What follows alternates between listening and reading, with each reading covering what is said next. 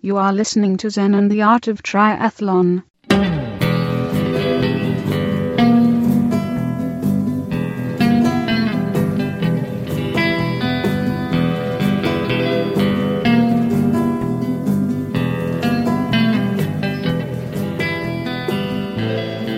Well, hey there, all you triathlon studs and studettes. This is Coach Brett with another great episode of Zen and the Art of Triathlon, the podcast where we go long on endurance and learn a lot about ourselves along the way. Well, all right, this is going to be a very special episode. This is the race review of Gravel Locos, a 157 mile long gravel race one of the best races I've ever done. I've spent the last week compiling notes and thoughts and categorized them and ordered them so that we can record a nice podcast episode all about what it took, what it was like, and tips for you if you want to do it down the road. And just to lay out a little bit of the setting here, I got out of the house to record. It's a beautiful day outside. So I hopped in the Zentri Mobile Studios drove down the road a bit, found some shade, and we're going to record. So you're going to hear the sounds of birds and nature around us. It's just perfect.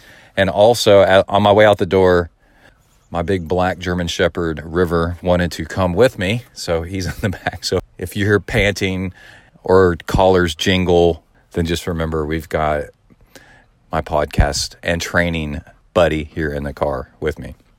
All right, so Gravel Locos is on its third year and it is in Hico, Texas, which is, I would say, about an hour or so northwest of Waco. The terrain is unbelievable. I had such a great experience. I would put it up there in my top five, top three bike races, just events, period, that I've ever done as far as fun and uh, when you cross the finish line, like how you feel and just the amazing experience that you had. There was a bit of controversy about the finish and the overall winner. And so I'll talk about that at the end. And also have a little bit of my own controversy about it that uh, just for fun, I'll throw in there towards the end of the of the podcast. And another thing to know is it turns out that pros are using this race as a tune-up for Unbound. Unbound is the unofficial World Championships of gravel, and it's in Kansas, which some people think is close by. I don't think it's close by, but it's close by enough. But time wise, we're two, three weeks out. So a lot of pros show up to try to do this race and, you know, fine tune their skills. And I think it's a great race for it because it's generally a smoothish kind of gravel. So you're not going to run into problems with that. And it's very remote. So there's not many cars or anything. And the support and production is top notch. And because it's relatively new and it's not quite that popular yet, although it's getting there, I think there's uh, not as much pressure, so you can kind of test things out, see how see how you're doing. All right. One of the most major things from my perspective is that I rode over 150 miles with no injuries, no real pain, no cramps, and this was my longest bike ride ever. I have ridden 172 miles in one day, uh, actually nonstop, but that was on a tri bike on paved roads, obviously, and that took nine hours and change. And I was on the Gravel Locos course for 11 and a half hours. So, my point being is that the training that we do as triathletes is really nice cross training. I was doing about uh, half Ironman training that was a little bit bike heavy and a little bit swim heavy and a little bit light on the run, very light on the run, and just kind of did some focusing of efforts, which we'll get into, and turned around and, and rode the longest ride of my life. I, I rode 11 and a half hours uh, and finished fine. I was tired, but I was absolutely fine. So you can do the same thing too.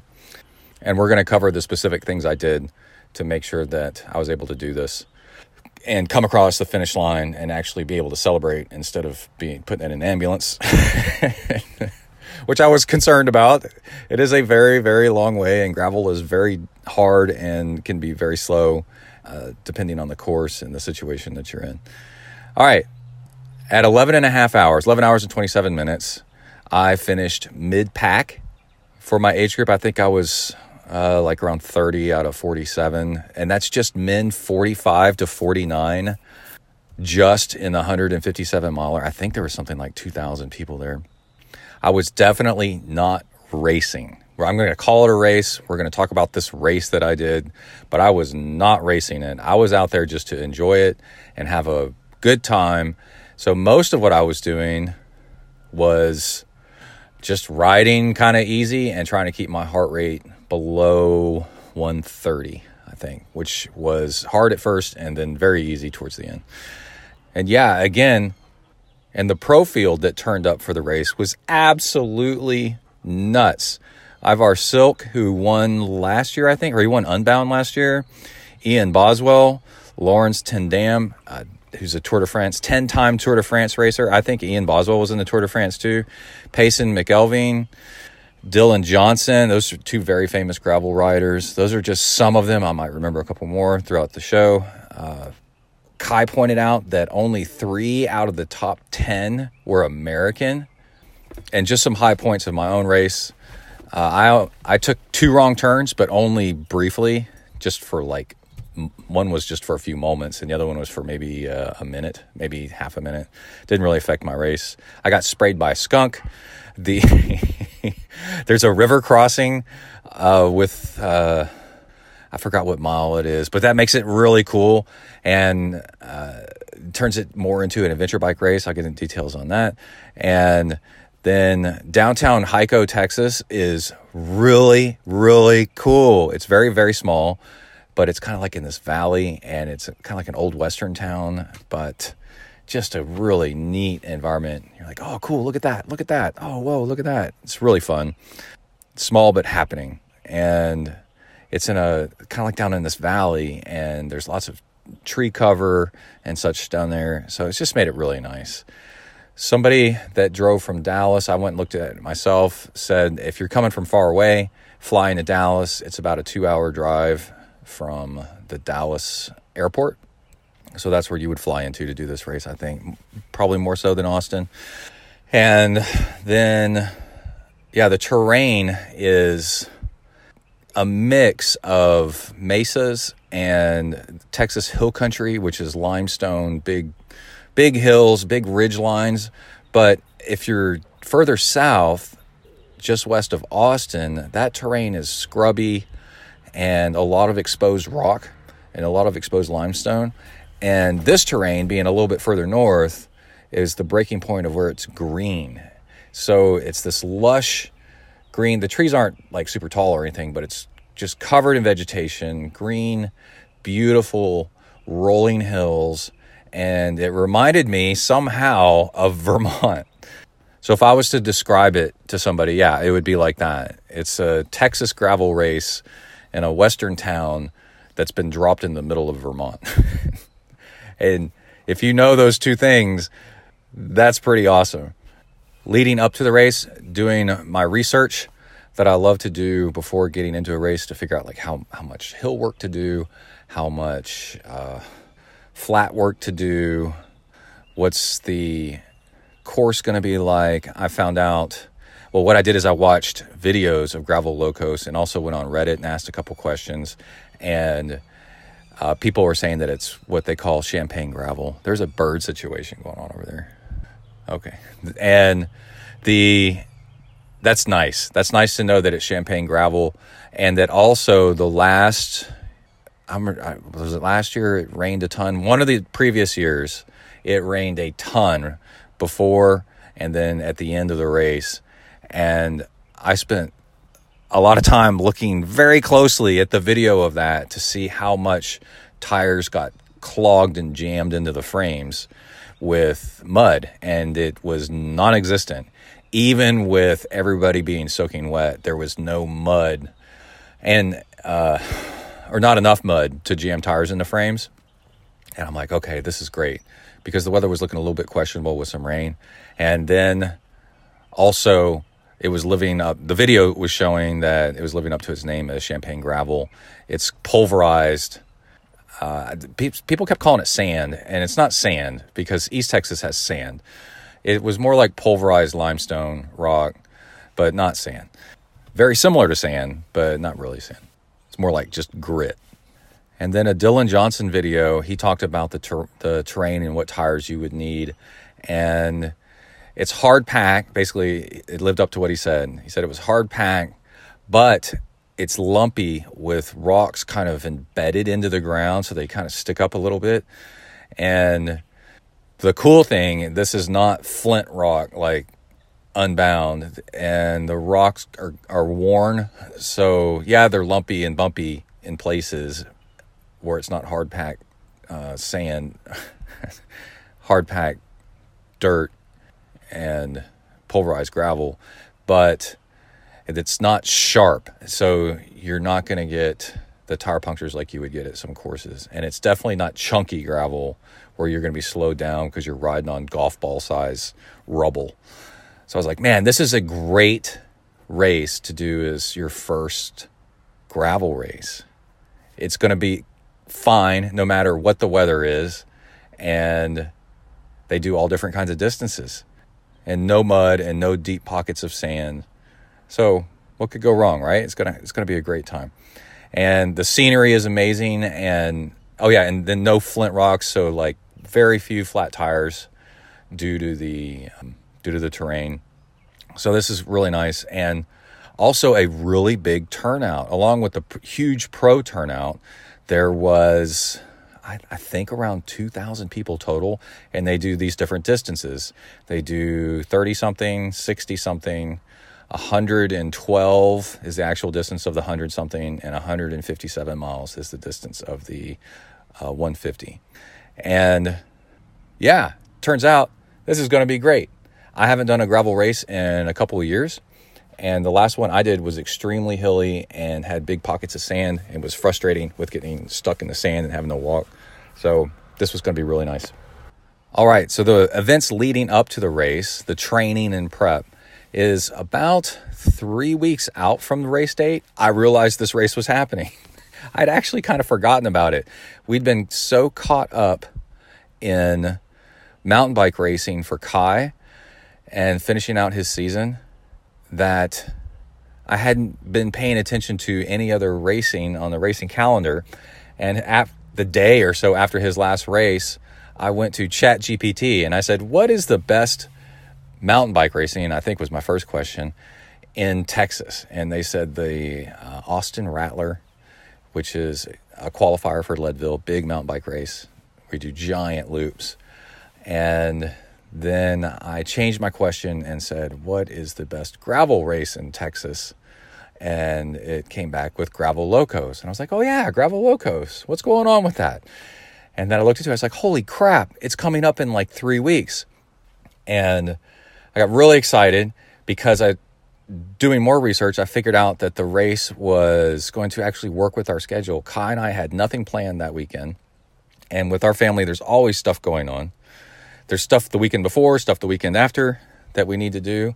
But this weekend we could actually do it. It's a few weeks out, so I can modify my training and sharpen the, the blade a little bit and get focused on what it takes. And as my memory served me correctly, the race used to be free. you donate to as much as you want to the Hico Volunteer Fire Department. So I got really excited started developing plans of how this was all going to get executed, started clearing the plans with the family. Kai's on board. Everybody wants us to go do this. And then we went to register and then found out there was the donation slot where you could say how much you wanted to donate to the race. And so I was going to register uh, one of us first, me or Kai, I don't remember. And then it said total amount due. Uh, I thought we were going to donate like 30 bucks to the to the fire department and it was like 200 and something dollars. I was like, "What? Where did this come from?" And this year, I don't know if they did this last year, but this year they are charging for the race now. And it's not a lot. It it was $185 for the long distance one, which is comparable in pricing to the to Unbound. Unbound is like $200 for the 200 miler. So it's basically a dollar a mile. And, you know, compared to Ironman and stuff, that's not that bad. But the, the problem was that with two people going, we're looking at 350 to $400 in entry fee and our money is spoken for with all the other racing that we've been doing and with Kai's graduation coming up. I was like, dude, we do not have this money all of a sudden to do this. And then uh, we had a kind of a personal tragedy where Emily's a nurse and she parked at an apartment complex to take care of a patient who was dying. And she got her car towed because it's a, huge apartment complex and the visitor parking is and it's an old apartment complex and if you come in from the backside it has many many entrances. It's not obvious that there's visitor parking only and that you have to have like a permit sticker or something like that. Other nurses have been there to take care of this patient uh, before. No one noticed anything. She got her car towed and it was 360 something dollars to get her car out of impound. So there went our race entry fee. And I posted on Instagram, hey, anybody want to help out for us to go do this race? Because we had decided that we were going to do it. It was all going to work out. And then for us all of a sudden to not have the money to uh, register for this thing was just a huge hit. I mean, I just felt my heart sink. I was like, man, we, we're not going to be able to do this. So we had somebody step up and help us pay the uh, the entry fee. You know who you are, and this show is dedicated to you. And thank you so much. And you actually, I I called him up afterwards and uh, thanked him profusely and said uh, we had one of the best times in our entire life. Thank you so so much. And he said, "Oh, it's no problem." Uh, for all the content and everything that you've been doing for all these years, it's the least he could do. So that's the cool thing about having a podcast. is the social social network and the uh, friends and then the community you build and the way we all pay each other uh, back back and forth. Uh, I've had somebody reach out to me and say that uh, if we go to the gravel nationals in Nebraska, that we could have a place to stay there. It's that kind of thing, you know. It's like oh, so amazing. So anyway, thank you so much for getting us there. But let's get back to the show let's get back to the race itself. Oh, well, leading up to the race. So now we're able to actually register for the race. We decided to take our RV there because then it was only going to be $40 a night. There's a limited hotel in Hico, and Hico is uh, in 30 minutes, 30 miles away from any other town with hotels. And if we take the RV, then, and it's a trailer bumper pull RV, then we will be at the starting line. The, the RV camping grounds is at the starting line. And at only $40 a night, we could stay there two nights. I literally rode our bike from where we parked over to go pick up our packets. I mean, it's just the way to go. It's so cool. And and we're able to save money on hotel and be right there. So that was really cool. So we found out that taking the RV was going to be a good idea, that, that we'd be able to stay on the race site. So now the training specific for this race comes into effect and also studying the course. First thing I do is I look to see the course uh, vertical gain and divide that by the miles or vice versa, whatever. But I end up with uh, feet per mile and then look at my training and start trying to match my training and make sure that I'm getting that volume of training and that vertical gain in the training and that way on race day it's not a shock to the system and i don't cramp up trying to climb stuff that's way more than what i've been training for. And i did at least two really big weekends of back-to-back big days four hours a day five hours a day sometimes. And it turned out that the vertical gain i was doing matched up pretty closely to the uh, the requirements for the race race had like 6,000 something feet vertical gain, and I was doing 6,000 something feet vertical gain average for the same distance in my training. And so what I did was I didn't do any hill work specific, like outside of the training. I didn't do hill repeats on the train or anything like that. Didn't need to because I was already doing the vertical gain. And then the week before the race, cut back on running cut my running in half. I still kept swimming. Hey, dropping a little bit of commentary in post edit. Like we always say, we'll fix this in post. The other reason I kept swimming was to keep some consistency in my life because when you start tapering for something, you can go a little bit nuts with worrying that you're losing fitness. And with swimming being upper body, almost entirely because uh, I don't kick that much and swimming on purpose to save my legs. And the thing is, I knew I could keep swimming and it would settle my mind and make me remember, feel like that I'm still doing something and also, it's a nice meditative time. You're in the water for a long time and you think of a lot of things that you might need for the race. So while I was swimming on the side of the pool, I kept my phone, and every once in a while, I would have a thought like, oh my gosh, you don't have any spare tubes. You should take a spare tube with you just in case. And then a million other things that you can add to a to do list and don't forget list. So that's one of the many reasons that I kept swimming and I highly advise uh, doing something like that in your taper week or weeks up to a race. Just going for a walk and uh, listening to a podcast or some music, and then uh, letting your mind wander, and then you'll think of a lot of things that you don't want to forget. And also, it relieves anxiety uh, going into the race. And also, swimming really helps with your upper body strength and on the race, you know, with gravel and the distance, you start to fatigue. Your upper body starts, your triceps and forearms and hands start to hurt uh, doing distances like that. And also, I have aero bars on my bike, which in this case definitely were comfort bars. I was able to switch up positions and kind of relax and give my hands a break. I think it's a huge thing if you're going really long. And then I also have a suspension stem, and we're riding Vaast magnesium bikes, and magnesium frames are uh, really good at shock absorption. So they're very smooth riding. And I also was riding the plumpest tires that my bike will hold. And that gives additional uh, suspension and comfort and rode them at kind of medium tire pressure, medium to maybe a little bit low in the front and also, yeah, a suspension stem by Redshift to take the edge off of things. And Vaast, if, if you're looking for a magnesium bike like that, Vaast is V A A S T. The only thing I don't like about them is the they're they're actually they're absolutely amazing. Except the current models have tire clearance only up to 42, I think. And at my height and weight, I I like uh, 48 but I'm going to get into that in a minute. My the workaround I did around that. So the the week leading up to the race, as you cut back on your your volume and you get anxious and you're not working out as much, the thing to do is that's when you start packing up all your stuff, checking all your lists, and also the day before the race, uh, shave my legs with clippers. That saves you over this kind of distance. It might save somewhere like five to eight minutes of time. Not kidding. it's substantial. It depends on how furry your legs are. Kai did the same thing.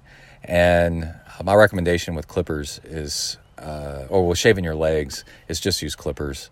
If you're a guy and uh, you don't want to mess with razors and stuff like that, and you don't mess with shaving your legs all the time, uh, very close uh, hair trimmer clippers do the job amazingly well. And you shave your legs in like, I don't know, 10 minutes, it seems like and it just works. It's absolutely amazing. It's a big tip right there.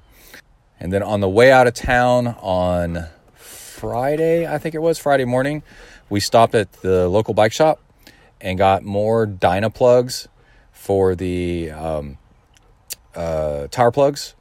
I've tried all different kinds, and I tried Dynaplug for the first time uh, maybe a month ago, and wow, that worked really, really well. I was very impressed and Kai was running low on them, so we bought another strip of Dynaplugs for him to carry, and then also brake pads to carry just in case, because if there was rain in the forecast and that grit, usually people talk about sand, but grit will do the same thing of any kind.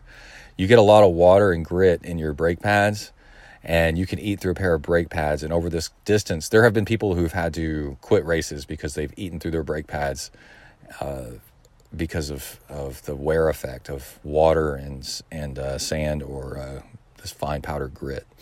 So I just grabbed a couple. They were already on. Uh, we had ordered them a while back, and they were just sitting there. But my point being is that we picked them up, and um, I threw them in my in my uh, CamelBak so that I had some just in case. And uh, these gravel races, you need to be pretty self sufficient because the aid stations are 30, 40 miles apart. I think 50 miles apart on this one. And then we also made sure we both had multi tools, stuff like that. And then also, they recommended on the race site that you have cash. Uh, for there's two if you're doing the 150 there's uh, two gas stations along the way so you can get anything that you want that's the spirit of gravel right there is you can actually stop at gas stations and get food if you want uh, along with the other aid stations and i saw people doing that it's kind of funny you okay river you having fun okay yeah, so the drive there on Friday, uh, the scenery was absolutely insane. After we got kind of past the Temple uh, Waco area, it just got hillier and hillier and hillier and pretty green, and I just couldn't believe it. I think also we've had a lot of rain this spring, so that that greens things up a little bit. And yeah, it's just like these ridgeline hills, just miles long across the horizon. Uh, like I said, it was like Vermont. And then I remembered on the way there that we didn't buy or bring with us any sunscreen. That was the one thing we forgot was sunscreen. And I was like, dang it. So went into a gas station along the way and they wanted $20 for sunscreen. And I thought that was absolutely ridiculous. And then when we got into Hico, we stopped and went into well that's where we went into the gas station when they wanted that price well there was a drugstore around the corner was an old timey, quiet, small town drugstore. Went in there and they had the same sunscreen for half that price, so for ten bucks. And I like the um, spray on sunscreen for this kind of stuff because you get easy coverage. It's clear. Uh, you don't you're not smearing stuff all over you while you're while you're trying to ride and stuff. So uh, that's what we got. And then Kai and I started arguing over who was going to actually carry it. I was like, dude, I'll carry it. Don't worry about it. And then we got to the race site, which is a few miles north of town, pulled in with the RV, pulled into our spot. Everything I you know because of COVID pandemic stuff, everything's done online. Uh, never never saw the person that we registered our spot with. Never saw anybody enforcing anything with the RV stuff. It was all done, I think, kind of uh, behind the scenes but we knew we were spot 11B. We found 11B, pulled in. Turns out, if you're taking your RV there, you need to know this. The RV parking is in a field, a grassy field, and they have all the, the hookups, electric and water and sewage hookups, and just sticking up out of the ground like in a pasture. And if it's been raining a lot and you're pulling an RV, you might be affected by that field turning into mud. It didn't for us. I think it ended up being fine. But my truck's got four wheel drive, so I wasn't too worried about it. It's just a thing to know. And as we were pulling into the parking spot, Kai pointed excited off to the left and he said, Dude, that's Payson McElveen's rig. And he has this really cool uh, drivable RV, RV. I think that's called a Class A. I forgot what it's called. But anyway, it's like a motor coach, motorhome style uh, it's not where you tow it behind a truck or anything like that. And then a yellow Bronco, I think it's a two door Bronco, uh, that looks like, I guess, was being towed behind that. You know how people do that? They drive the RV and then they tow a vehicle behind that. And it was pulled into a spot. And it had all the logos. He rides for Allied. And it was uh, just really, really cool looking. and that's when the excitement began began about the pros and the expo and stuff. And the thing to know though is that at that location, that RV park, so a couple miles outside of town of a very small town, the cell signal is terrible. One bar out of five, on rare occasion, maybe two. Kai and I were on our phones uh, trying to look at updates, uh, look at stuff on Instagram, listen to music, anything, and there was either nothing coming through or the lag was uh, so bad that I wouldn't call it unusable, but just be prepared for that. And then also the first part of the race, the times I did turn on my phone to see, I had no no signal, nothing. Anyway, then we we parked the RV, started getting it set up, and then went over to Packet Pickup, uh, which uh, the the event has like a pre-ride and pro sit and eat with the pros and all kinds of stuff like that. We missed that. We didn't get there till after well after that. When did Packet Pickup and Ian Boswell? I think no Ted King. Ted King is the one that has the maple syrup. So this race is sponsored by Untapped Maple Syrup and Red Bull and something Moose. Uh, I think it's Moose, but uh, a bike bag, you know, company. So uh, a small but high quality amount of uh, race sponsors. So we were checking out their stuff and did some sampling of the maple syrup, and it was just really cool. Got our packet and it's packet. So you got a bottle and a tall bottle, which is really nice, and a nice T-shirt, race number, and then a discount if you went to a brewery, and then a, a string backpack. So it was all nice. And then we went back to the RV and I finished setting it up. And Kai went out for a pre ride of the course a little bit to see what it was like. He had on his training plan like a 45 minute ride, I think, of just spinning out and getting his legs ready, which also served really nice to see what the, the terrain was like. So I started cooking some pasta and then when he got back, he said, "Man, the course is really, really great. It's it's rolling hills, and the gravel is champagne gravel. It's amazing." And he's very excited, and he started naming off other pros and other things that he had seen, and was very excited. And I said, "That's so cool. I did not do a pre-ride because it's going to take everything I've got on earth to finish this race, and I'm going to start off slow." So I just was like, I and I had done all my all this research already on what the course was going to be like, and uh, so I was just saving my legs for race day for tomorrow. And also the other thing, by the way, a coaching tip is I counted the significant number of hills, hills that on the elevation profile looked like it was going to make the course difficult, and I counted anywhere from twelve to fifteen big uh, I, I don't know, call them climbs, but you know, of like five minutes plus maybe of putting down real effort to get up over the top. And so, as a training strategy and as a racing strategy, you need you train so that you can do that. You you think I need to be able to do 15 hills in a row, right? Of this specific kind of difficulty. And the other thing you train for all right, it's starting to get a little bit hot where I'm sitting, so I'm going to move locations and pick back up with the podcast here in just a few minutes. Be right back. All right, I'm back. I went back to the ZenTri Home Studios. it was getting too hot in the car. Emily and Kai are wandering around, so let's see if they leave me alone long enough for me to record this thing. So, the other thing about the race course to study is the direction of the wind in relation to the course directions and then also the temperature and of course you know rain and stuff like that. So the predicted wind was going to be out of the north and the race course generally goes south. It makes a kind of a cross. It's an unusual uh, race course. I really like it because it allows for cutting the course at different points if you want to make your race shorter. It's, i think it's a really smart race layout course layout. And what that means is it's going to be easier on the way out and harder on the way back, which can be very difficult for some people.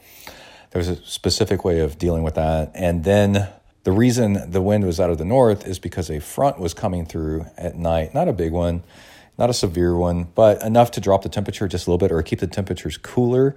So the race was actually going to be uh, not incredibly hot, which is nice for Texas for it not to be hot and a little bit unusual. It, predominantly, the wind would be out of the south, and it would be a warm to hot race. But we got lucky, a little front coming through, change that around. So the strategy is to, well, knowing the temperature, the wind direction, and the difficult the difficulty of all that will also tell you about how much water you need to be looking for and mix that in with your fuel, and also uh, how to pace the race and that typically would mean in this situation to because to go out really really easy to the halfway point because you've already got a tailwind pushing you along. So you, your average speed is already nice and high without trying. And then what you're doing is you're saving your energy for later in the day when it's going to get harder because you're going back also uphill towards the very end uh, into a headwind. And at least, at least it wasn't going to be hot. So nighttime came, we started going to sleep, and then the storm front came through, and it was severe with lightning and wind, and it was kind of rocking the RV just a little bit. And it was kind of funny because the people right next to us did the truck tent camping thing, and we've always thought about you know sizing down the RV and getting a you know like doing a tent instead. And oh my God, I'm so, so glad for this race that we haven't done that yet because we're in there nice and safe and uh, dry. And the next morning, the people uh, told us that it was uh, quite the adventure out there and, and, pretty scary out there in the weather during that storm front that came through. Uh, and then at, at, the race start, and for the first few miles, uh, I was concerned about the um, the course being muddy and uh, us not having a good time because of the, the rain. And um, turned out it did what I more of what I hoped it would do, and it dampened the course, so you didn't get that big gravel uh, uh, dust cloud that you get at a lot of gravel races at the start where you can't see and you're just getting grit in your teeth and, and rocks thrown all over the place. It was all, it's in mountain biking, it's called hero dirt, where it's rained or, or the soil, like if it rains and then the, the perfect time to race is like two days after a rainstorm because the earth is still uh, wet or damp, but it's not wet. And so it makes for just like the most perfect mountain biking surface. Well, this was kind of like that. Anyway, all the different distances started at the same time. Kai and I picked the 157 really just to be crazy and to do something that neither one of us had ever done before. And the plan was for Kai to ride with me because I have done lots of stuff that's uh, 11 plus hours, more, twice that. And I know how to pace myself for these kinds of things. And Kai hasn't. Kai's done up until then like an eight hour uh, maybe i think maybe eight hours was the longest thing he'd done. It was a gravel race. It was 100 miles. And so doing 157 was going to be uh, un, unknown and, and new to him. So the plan was for yeah for him to stick with me. And let's see i just had uh, granola cereal nice big bowl of granola cereal let that settle and maybe snacked on a couple things and also the pasta the night before. And Kai ate bagels.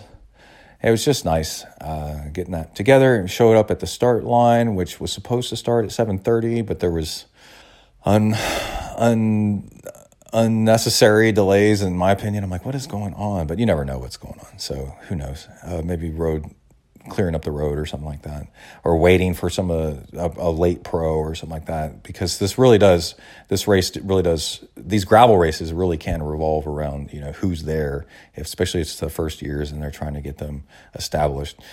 But I think that we actually started around closer to eight, even though it was supposed to be seven thirty, closer to eight, and the start was a gateway that you go through, you know, with the timing chip mats, and your timing, your race number was um, uh, timing chipped, you know, with that thing inside the race number. There were no rules on aero bars announced, and there were no rules announced on uh, how to put your race number on. So I made sure that I folded mine nicely and tightly around the head tube. Well, not too tight. And then um, Kai did kind of the same thing. Some people put their sideways. Uh, putting your race number broadside flat into the wind is one of the best ways to make yourself be out there on the race course far longer than you need to. It adds a ton of drag. So you want to avoid that if you can. However you however you do that, you just don't want to bend the um, the timing chip piece that's inside your race number, and you also want to follow the rules. That way, if everybody has to put their race number on flat, then every then it, it affects everybody the same. So just might as well go with it. Okay, then as we were getting in line for the race to start, Kai started pointing out, dude, there's there's uh, Dylan Johnson, and there's this person, and there's that person, and and uh, so he was able to pick them out. It was really cool to see them try to get in at the front. I'd say Kai and I were about halfway back in the two thousand people maybe, and they said, "Oh, so Kai and I are, are sitting there waiting," and Kai said, uh, "Dad, your tire's leaking," and I was like, "What?" And he he could hear it. It was going like that. And I was like, "God dang it!" And I had got a hole in it from I think from training rides. I managed to get a hole in it, and it was leaking air, and um, we spun the tire until the hole was at the bottom of the rotation, and then the sealant using orange seal uh, was plugging it up, and it stopped it. And I only lost like a tiny bit of air, so I was starting off at like 45 psi. For yeah, and I think I probably probably took it down to 35 with that, which wasn't you know terrible, and it adds a little bit more cushion anyway. And then at the aid stations, I made sure to try to remember to leave. I knew where the spot was. It was opposite of the tire valve, and so to have the tire valve at the top, and then that way, if the hole started leaking again, there'd be sealant down at the bottom uh, where the where the hole was, uh, which was opposite of the tire valve but I was like, man, what a great way to start off a race a leaking front tire. but it ended up not affecting anything, so it was fun. So they, they said, ready, set, go. Everybody's all leaving at the same time. The pros are at the front. You see them leave the gates and take a hard left out onto the highway. I mean, like bats out of hell, just taking off like that. And so Kai and I had talked at length about how he was going to ride with me. He was worried too. He wanted to make sure that he would finish. The goal was for him to finish, not to compete and not to race this thing, but for him just to finish. And uh, then he gets the longest one ever under his belt, and he can race ones after that. Um, so they sent people off. They said, you know, race it, go. And then Kai, without a word, looks at me, looks at the people taking off off the front, looks at me, starts waddling, you know, because he's straddling his bike, starts waddling on his frame uh, up along the side of the of the big starting line as we're waiting to cross, and then waddles some more, turns back and looks at me again, and and I said something like, "What are you doing?" and, then, and then he clips in and and starts riding his bike up to the front and squeezes his way in, like a lot of people were doing, up at the front and uh, there was another guy about my age, probably a dad, that was standing there. And he said, Were y'all supposed to ride together? And I go, Yeah. And he goes, Well, that lasted about 30 seconds. I said, Yeah, we didn't even make it to the start line. And he's already gone. And that's the way the race started. And I did not see Kai again until the finish line. It was pretty funny. And it all ended up fine. Kai did really great, which we'll talk about in a second. Um, the good thing was he did not start at the very front with the pros.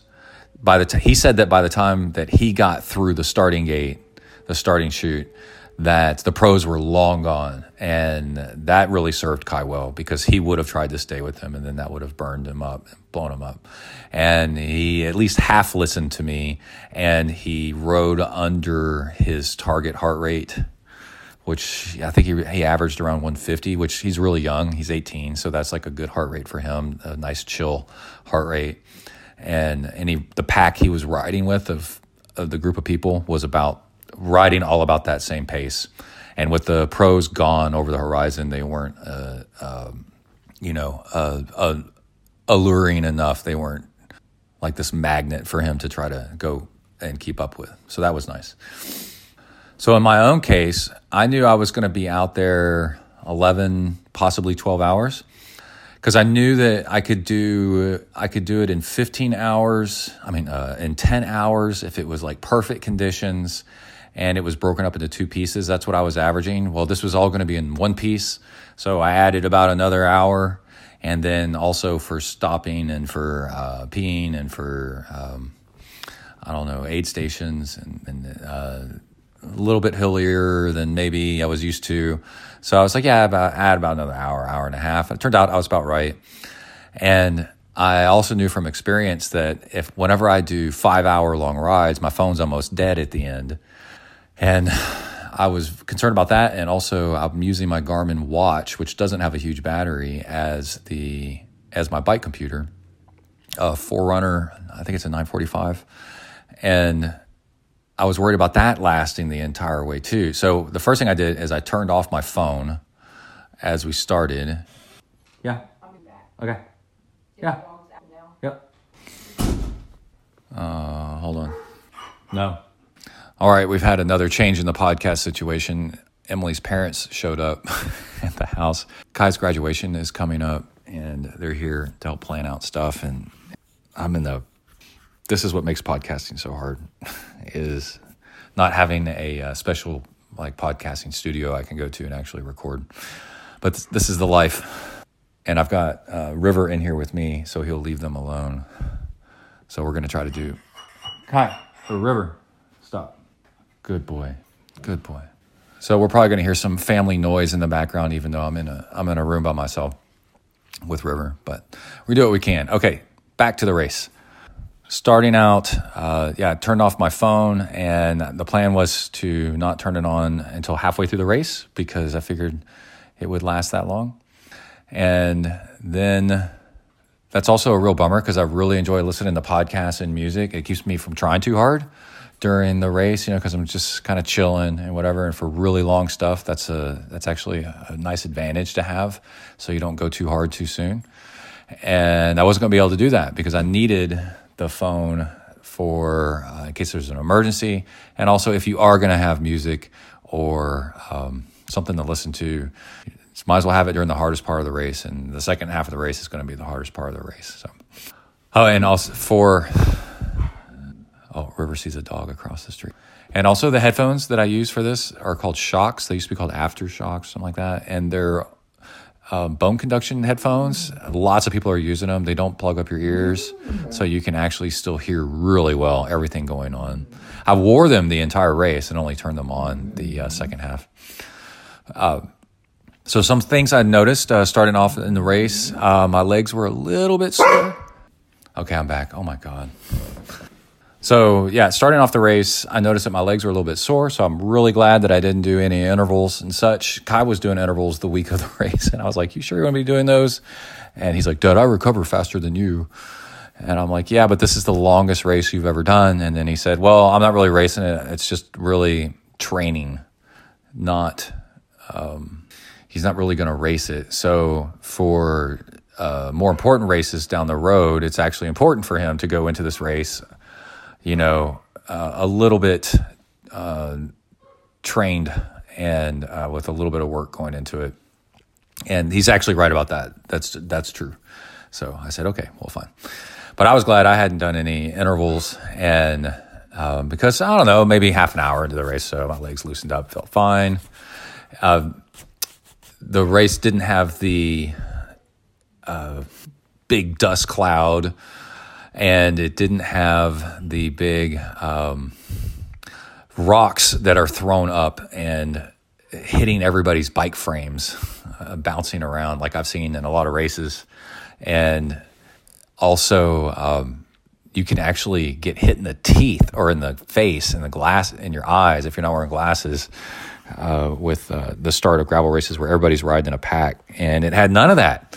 The only downside was it had uh, the occasional um, soft, wet spot in the road that would be kind of muddy, sort of, or slick, um, kind of greasy, I guess I would say, and, and uh, on, on rare occasion and rare spots. Kai told me later that the group he was riding with, uh, they were using hand signals, which I've been doing, you know, my entire cycling life. You point to the right or to the left, and you, if you people can hear you say, usually if you're road biking, you say gravel, but you say like broken glass or stick or something like that. Uh, I guess at race conditions you just point. But he showed me one. If you do the um, uh, like the Hawaiian boom chaka sign, where just your pinky and just your thumb are sticking up. If you point down at the ground like that, that means that there's stuff on both sides and you're going to ride through the middle of it. So that means a wet spot a greasy spot, mud mud spot. Yeah, on your on your right and on the left, and they're going to ride the, the the narrow dry spot in between, usually in the middle of the road. And I thought that was really cool. I learned a new um, hand signal I, I didn't get to put it in use yet. Uh, when I ride with Kai, we'll uh, practice it. That was really neat. So, like I said, the race goes makes it makes like a big cross, like an iron cross kind of looking thing, uh, and the first 15 miles of it is net downhill. I actually went to the race profile and you know checked it all out. You should spend a lot of time looking at the race course and the hill profile for these races if you're going to do something like that for any long race that you do. And then you know what you're getting into and you can pace yourself better.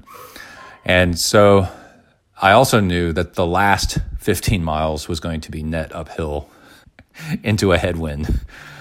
So the point is, is the whole first half of the race, you know, 80 miles, 70 miles or so, is downhill with um, is, tailwind in general or crosswind, crosswind, tailwind.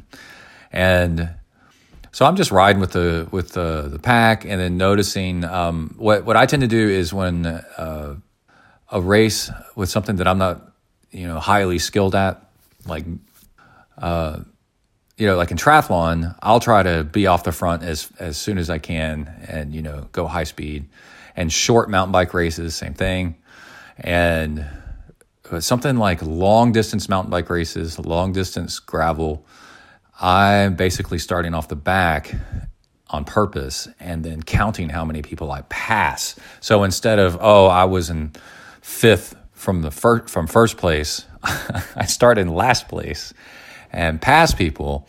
And you learn that in Ironman racing triathlon that uh, you can you can't draft, but you can slingshot off of people. So you start.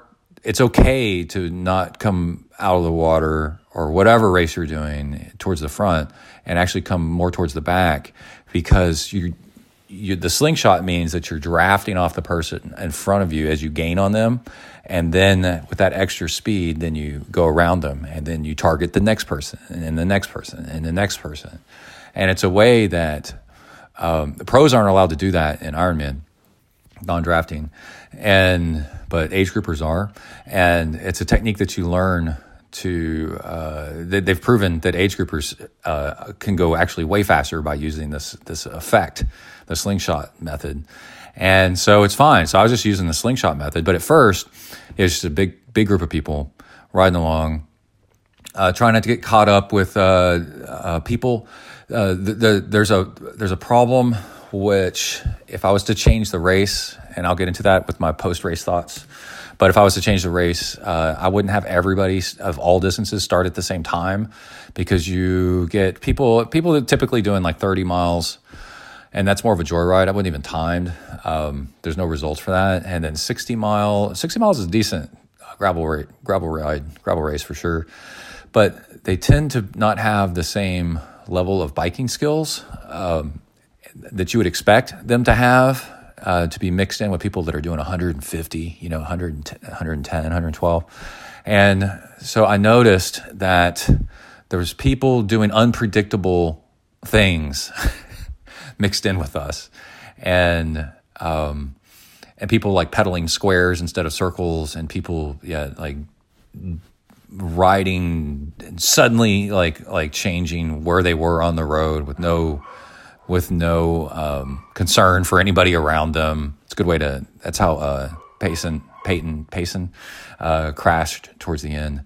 So if if I was to make a recommendation, I would say you know start off the uh, 150 milers first, and then you know wait like 20 minutes, and then do the hundreds, and then wait like 20 minutes.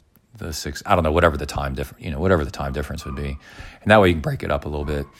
And there's another reason for that uh, that I would do that, which I'll get to at the end of uh, the race description here in a minute. Um, so I'm just riding with this big this big group. It's a lot of fun. You're talking to people um, because it was mostly downhill and with the tailwind. I had absolutely no concern whatsoever about um, pushing the pace or trying to, uh, you know, lay down any kind of effort whatsoever early. Just a lot of coasting and then a lot of pedaling casually talking to people, and then um, over an hour or two, maybe I, can't remember exactly. I'll remember next time. Uh, Then it started to kind of thin out just a little bit. And also the 30 miler, the 30 mile race, I think takes a turn off about, you know, like 15, yeah, about 15 miles in, they take a turn off. So you lose a bunch of people there and it starts stringing out a little bit. And then I was doing the thing where I'd be riding with the group of like four or five people, and then I would notice that they're going a little bit slower than what I would want to do. So then you'd want to jump the gap to the next group up ahead of you, or hop in with a group that's passing by. On occasion, you get somebody like blowing by because they had a, a mechanical, a flat tire or something like that early on, and they're trying to um, regain where they were. So you can hop on the back of them and uh, use them to draft off of them to get up to the next group.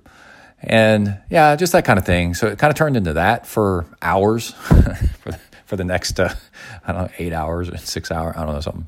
But uh, that was uh, kind of fun because it's very distracting. And I had a thought also that gravel racing, gravel bike rides like this is uh, road, it's road bike racing for people with ADHD because you're having, you're on a gravel road and you can ride on either side of the road because there is no center line. And the road is always you know the grass is always greener on the other side it seems like. So you're always like well I'm, this side's pretty good. Oh wait now that side's smoother right? And you're always looking for the smoothest part of the road possible. So you're always yeah, changing sides and uh, taking corners differently and looking for the best the best surface.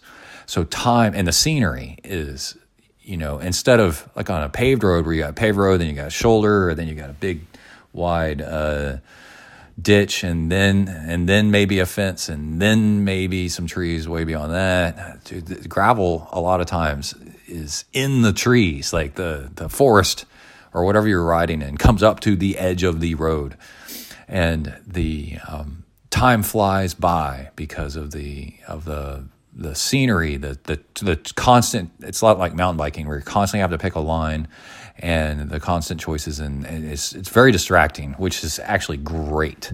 The time really flew by. I could not believe how actually easy it was to ride the longest ride that I've ever done, which is really surprising. Anyway, Kai and I had uh, multiple plan A, plan B, plan C. You know what happened? One of them was at mile 80. You can there was a there was a turn to change your ride into the 110 112 mile ride instead of doing the 150 and if kai was having trouble to wait for me if he'd blown up to wait for me at that mile 80 turn. And i was riding with this uh, older guy looked like he was 60 something and he was very grandfatherly. And I, I, was talking with him and i said well my i was telling the story about kai taking off without me and he was like, Well, I'm sure he's fine. Exactly like a grandparent would talk. Well, I'm sure he's fine. He's got a phone with him. I'm like, Yeah. And he's like, Well, then, yeah, if he has any trouble, he'll be fine. You know, very lackadaisical. very much everything will be fine. Don't worry about it. You know, like how grandparents are really good babysitters for, uh, for kids instead of parents because they've been through it all before. And then I said, Well, there was the, there was the 80 miles where he was supposed to wait for me in case there was a problem. And he's like, Yeah, see, so he's probably doing great, you know. And I'm sitting there thinking, yeah, but 80 is only, we're only halfway through this thing. and there's still half the race to go. But anyway, I rode with some people, and then every, on rare occasion, I would see somebody that was towards the second half of the race, I'd see somebody that was having trouble, you know, and needed to sit down uh, and rest in the shade. It was starting to get kind of hot, and, and, it was full sun. And um, somebody that I'd been riding with earlier, um, I passed him again, and he was after I took longer at an aid station, and he got ahead of me. And uh, then I saw him kind of sickly in the uh, in the shade under a tree. And he, so, so now we're starting to see the attrition, the the battle. The battle is now starting to take its victims. Um, and I'm so glad that I've just been taking it easy. I'm not having any trouble whatsoever. And then uh, what I've learned from Ironman racing, also riding on my own. Uh, in the middle of the day down here, uh, pretty much anywhere where you get a lot of sun, is starting around 10:30 is a good time to put on sunscreen. And I think the first time I put on sunscreen while I was stopped at an aid station, there's four aid. There's an aid station. The very first aid station was at mile 15, 16. Kind of agreed to just skip that one. That one's completely unnecessary. That one was at the top of a hill, a really steep hill, and was completely ridiculous because that's where you get all the people that of all different kinds of skill levels, and they're standing in the middle of the road, and had to weave my way through them. But I thought, oh, this is this is what it is, you know, this is what you get, and I would it didn't bother me. I just thought it was kind of funny, and and it's kind of a party, you know, and and uh, so I made my way through that, and then I think it was at the second aid station, about mile fifty, where I was refilling water and fuel, which I'll get to that in a second really cool uh, fueling uh, solution. And I put uh, sunscreen on there, I think, the first time. The second time I put on sunscreen, because sunscreen lasts for a few hours maybe, and then you should put some on again. So it's, let's say it's like um, two, two o'clock in the afternoon. I put that sunscreen on while I was riding. So I was on a paved section of road and I rode kind of no hands, a, a mix I can ride no hands, no problem. I, have ridden no hands on rollers, right? So I'm I've got good bike skills, but you don't want to test your uh, press your luck in a race. and uh, so I'm riding, and I'm kind of kind of no hands uh, doing the spray on sunscreen. That's another upside of the spray on sunscreen while I was moving, and I thought that was kind of cool that I had the ability to do that another feather in my cap of made me feel kind of awesome that I was able to do that, and also smart to put on sunscreen. Uh, long races in the sun, if you don't put on sunscreen, the actual it, you you get inflammation. Sun, you start sunburning, and it starts taking away your energy, and it makes your race actually harder uh, if you than if you put on sunscreen. And then also your recovery the days afterwards is worse because you're all inflamed from the sunburn. Sunburn is inflammation uh, radiation burn from the sun. And you don't need that. So put on your sunscreen. And then I was on a paved section. Oh, and the race is about 60% gravel, I think they said. Um, it felt like maybe a little bit more than that, but whatever. And I'm on a paved section with a small group of people, like let's say three guys, and downhill with a lot of speed in a in a gentle turn and to my right is a field, and with tall with wild, all the wildflowers are everywhere. It's beautiful, and so I'm going a pretty good clip. Um, gravel bikes aren't as fast as road bikes. I, was, I, feel like I was doing about 30, 35 maybe miles per hour downhill, and the uh, there's a black and white animal the size of a cat starts running out into the road from the field. I see it coming across the edge of the field and into crosses the ditch and starts coming onto the pavement. And it, it was black and white. And then I noticed this the white is a stripe down its back, and I'm like, oh god, it's a skunk. And I love skunks. I think they're really cool. Anytime I see one, I think they're pretty interesting. But you know, you know, you got to stay away. If you get sprayed, you are you're skunked for days of if that, if you're lucky uh, with that smell. And so I was in the lead of this group, and somebody said, Whoa. And I yelled at it. I go, Whoa, whoa, whoa, whoa, whoa. And uh, me being a, a uh, kind hearted, nice person, I'm like, my, my first concern is I don't want to hit it and kill it by accident, you know, because if I hit it, I was talking to somebody later and they're like, How could you kill it if you hit it? And I'm like, me and another guy that were cyclists were like, "Are you kidding me, dude? You hit a small animal, even up to the size of a medium to large dog, while on your bike at high speed. You can definitely kill that animal by accident. You know, run over it, break its neck." And then there's a, a big concern that it people uh, flip over on their bikes all the time. With a squirrel runs through and gets caught in their spokes, definitely kills the squirrel, and then gets caught in there and can flip you over, can kill you if it doesn't severely injure you. So it's a really dangerous situation. And it froze in the middle of the road. And then uh, as it started to to freeze in the middle of the road, it was doing that hesitation, that left right thing. Like I was trying to figure out what to do because I think it was shocked to see uh, bikers coming down this road as much as we were surprised to see a skunk in the middle of the day in this road. And I um, braced for impact. I pushed the bike way out in front of me and hung my my butt over the back end of the bike and straighten out my arms. And, and I was like, if, if I hit it, basically the goal is if I can't get around it and I accidentally hit it, I don't want to go flying over the bars. I want to actually go through it or over it, but not flip. And luckily for all of us, I missed it. And the, uh, it did that thing though that you see. I posted it on Instagram, Zen Triathlon on Instagram, where it stood on its front legs and stuck its tail and its butt up in the air, which is the spray pose. And I was like, holy crap. And I got around it, right, really fast. And I figured I didn't get sprayed. And I was like, oh my gosh, I didn't get sprayed. Thank God. So I'm riding along, and it was such a distraction and so crazy that I turned back to look behind me after a, minute.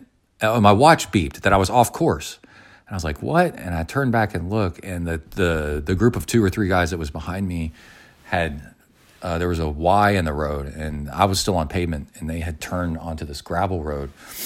And I, uh, with all the chaos, I didn't look at my uh, map, and I um, was off course, but just barely. So I did a U turn, came back around, and then uh, caught up with them eventually. It took you know ten minutes or so, five ten minutes to catch up with them. And then I noticed that I smelled skunk, and I was like, "Oh, it's probably just in the air, right, with the wind." It wasn't on me, and I noticed it on occasion throughout the rest of the ride. On rare occasion, if I drank out of this one water bottle and so then I was like smelling my glove. Is it on my glove? I couldn't really tell. Is it on the water bar? Couldn't really tell. It's just really faint. And, you know, there's all kinds of smells and you're covered in sweat, sunscreen, all kinds of shit. So it's kind of like, you know, who knows? Didn't think much about it. And uh, we'll get to more of, I actually did get sprayed by the skunk a little bit. We'll get to that at the end of the race. And the uh, other weird thing about this race is that well, there's two weird things. There's the uh, river crossing, which is awesome, and that's at the very end. And then the um, the thing that's not awesome is there are three steep, super super steep hills in a row on gravel that are so steep and so close together that you can't find them on the hill profile. They're at about mile 40. When I dropped down into my easiest gear to start climbing this, uh, I dropped my chain and then started having to climb. But I've got a I've got a climbing tip for y'all. If something's super super steep and you're on your bike and making it up that super steep thing hill is going to completely peak you out like you know heart rate's going through the roof it's really hard on your legs you're actually better off getting off your bike anyway and walking it especially if there's a lot more race to go and so I did that. I also dropped my chain dropped every single time at the beginning when I would put it in my easiest gear. And so then I would just walk from there on out. And you'll notice walking, and I've learned this from doing ultra marathon stuff too, is, you know, running versus walking. There's there's a point where running is of no use. You might as well just walk. And then you're saving your your running muscles or your biking muscles for later and you're getting off the bike, which is actually good for you, and you're using your walking muscles and your upper body to push your bike, which is you know using your your body differently. And actually, you're not going any faster, or I mean, you're not going hardly any slower than you were if you were on the bike anyway. And in the end, uh, you end up being fresher at the end of the race, so it all evens out anyway. So um, if you're having trouble climbing these things, just walk them there's a bunch of people walking and I've, I've got no shame, you know. And so like I'm walking it. And something really funny happened on the first one. My chain dropped, which was a surprise to me. And then the first time, after that, I was like, here we go. But um, the gravel road's nice and wide right there. And this this rude lady goes, "Don't stop in the middle of the road." And I turned and looked at her, and I go, "Well, this is where my bike broke." And I know, like, very, I'm very much a person that would say, hey, get out of the road if you're working on your bike, or if you're mountain biking, get off the trail, you know, because you're blocking everybody. But this is a gravel road with, there is no like center of the, it's the whole road is freaking usable. And there, there weren't that many people at that one point. So, like, just go around. I just found it like really rude. And also kind of like, uh, what's the word? Whatever the word is for being indignant and like superior acting and and all that stuff. And and also just rude but also superior you know? And and I kind of laughed to myself because I could just tell by kind of looking at her and then also the fact that she had to get off her bike about 10 feet after that anyway because she couldn't climb the thing then um, she was in no position to be yelling at other people, you know, to get out of the road, and she was just caught up in the moment and uh, whatever. So uh, it was funny as I kind of put my sights on her for for the next um, good portion of the race, which was made it made the race more enter, entertaining. And then uh, walking up the hill, I think that one uh, that one hill she beat me to the top and then hopped on her bike and then kept you know chugging along hard. And then the the next hill because there's three of these the very next one um, i passed her while um, walking up the hill. And then the third one same thing again she made a big deal out of passing me but then ended up having to walk anyway and then um, I think there was an aid station pretty soon after that. Yeah, because that's at mile 40 something, and there was an aid station at mile 50. And then what's funny is after after that aid state that last aid station, I had set my target on her and uh, was just kind of gradually like reeled her in. And then um, I never said anything to her because uh, I didn't want to get into it with somebody about how rude that was, her yelling at somebody. So I made sure after um, that aid station and I saw her on the horizon. I started catching up to her, and uh, when I went by her, I went fast enough so that she couldn't latch on and uh, get a draft off of me because I was I was annoyed that I was being scolded by somebody that um, uh, telling me you know to be out of the road for biking. I don't know if if you're gonna if you're gonna chastise people for behavior. Make sure that you're better than they are, and you're in a position to actually uh, tell people what to do before you start telling people what to do. Anyway, okay. So for fueling and water, what I did was I've been talking about it uh, on Instagram and some other stuff. I've been doing the thing that's taken everybody by storm, and it actually really does work. Mostly table sugar for fuel with a little bit of Gatorade powder for flavor, and then sodium citrate, which you can order online for the sodium for your electrolyte. And it works. It's absolutely amazing and it's super cheap. And I've been using it in training rides up to five hours, no problems whatsoever. It's crazy how well it works. And it all works because table sugar is the right ratio of fructose to sucrose for your body to absorb the energy, the maximum amount of energy possible. And it turns out that that's actually more important. The ratio of the different sugar types is actually more important than the osmolality.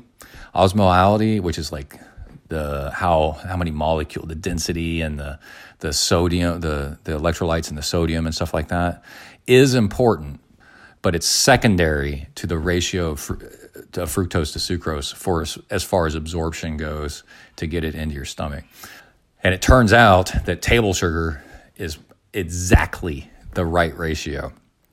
So if you make your fuel out of almost entirely table sugar and you just weigh it with a scale or you know you use the scoops and you figure out one scoop how much is you know one then you can just you don't need to weigh it anymore because you can just use your scoops. Um, I have a 25 gram scoop, so that's 100 calories. So I can either weigh it or I can just use scoops. And so I made three different fuel bottles. Uh, each of them were three and a half hours. And so, because I calculated again about how long the race was going to take me. So, three and a half hours, you're talking three, nine. Yeah. Uh, I ended up at like 11. What is that? What's 3.5 times three? Guys, nine, uh, 10 and a half hours. So, I was an hour short of fuel and that was okay because I figured uh, there was an aid station also with only 17 miles to go. And I figured if I was having trouble um, and I didn't use all my fuel, then I would, um, or if I used up all my fuel and need a little bit more, I got that one last aid station, which ends up being perfect. I love this, this aid station with like 15, 20 miles to go. It's perfect. And I was doing 350 calories per hour, which sounds like a ton, and it is a ton, but you can actually do that with the table sugar. Uh, and the greatest thing about the table sugar is so expensive. You just go to the grocery store and buy five pound bags of sugar. I wish there was more like crazy details to tell you about it. Um, the only crazy thing is like sodium citrate is really interesting and it's hard to find. So you just order it on Amazon, but it's cheap as well.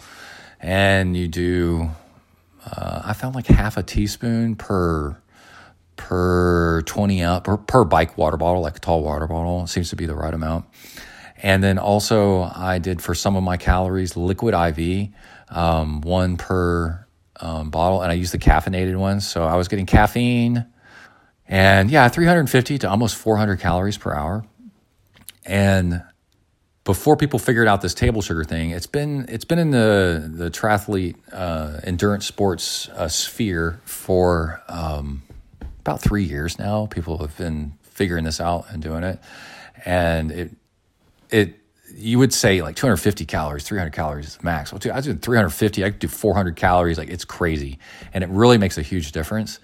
And then the secondary fuel that uh, works really well if you get tired of slurping on that crap is um, gummy worms. Sour gummy worms are the best. If you do gum, gummy bears are actually perfect, but if they you know they get uh, sweaty and they uh, they uh, slimy and you can drop them, you can choke on them. They're kind of like a feeding grapes to a baby. It's a bad idea. And then um, a gummy worm, sour gummy worms, the sour flavor, you know, is really sets up your mouth for like, oh, whoa, and this is interesting. And then you chew, so it's like a solid food, which is pretty cool. And then um, then it's the gummy, and the gummy worms are basically uh, just gelatinized sugar, so it works really well. So I had a, a Ziploc of gummy worms, and my first fuel bottle for three and a half hours was you know ready to go. It was liquid, and then I had a CamelBak full of water, and then a um, another water bottle full of water and then um, I knew that that would take me from training experience. It's another reason to practice all this stuff in training. I knew that would get me to the 50 something mile aid station. And then um, I would be mostly done with my fuel and, and, uh, and, and sipping on the water bottle and mentally making a note of where, you know, I'm an hour in, I should be this far through the fuel, the liquid fuel bottle that I've made, uh, concentrate, and then just sipping on the other water water bottle and the, and the CamelBak water um, as I go to dilute the uh, concentrate as I'm sipping on it. Works really, really well.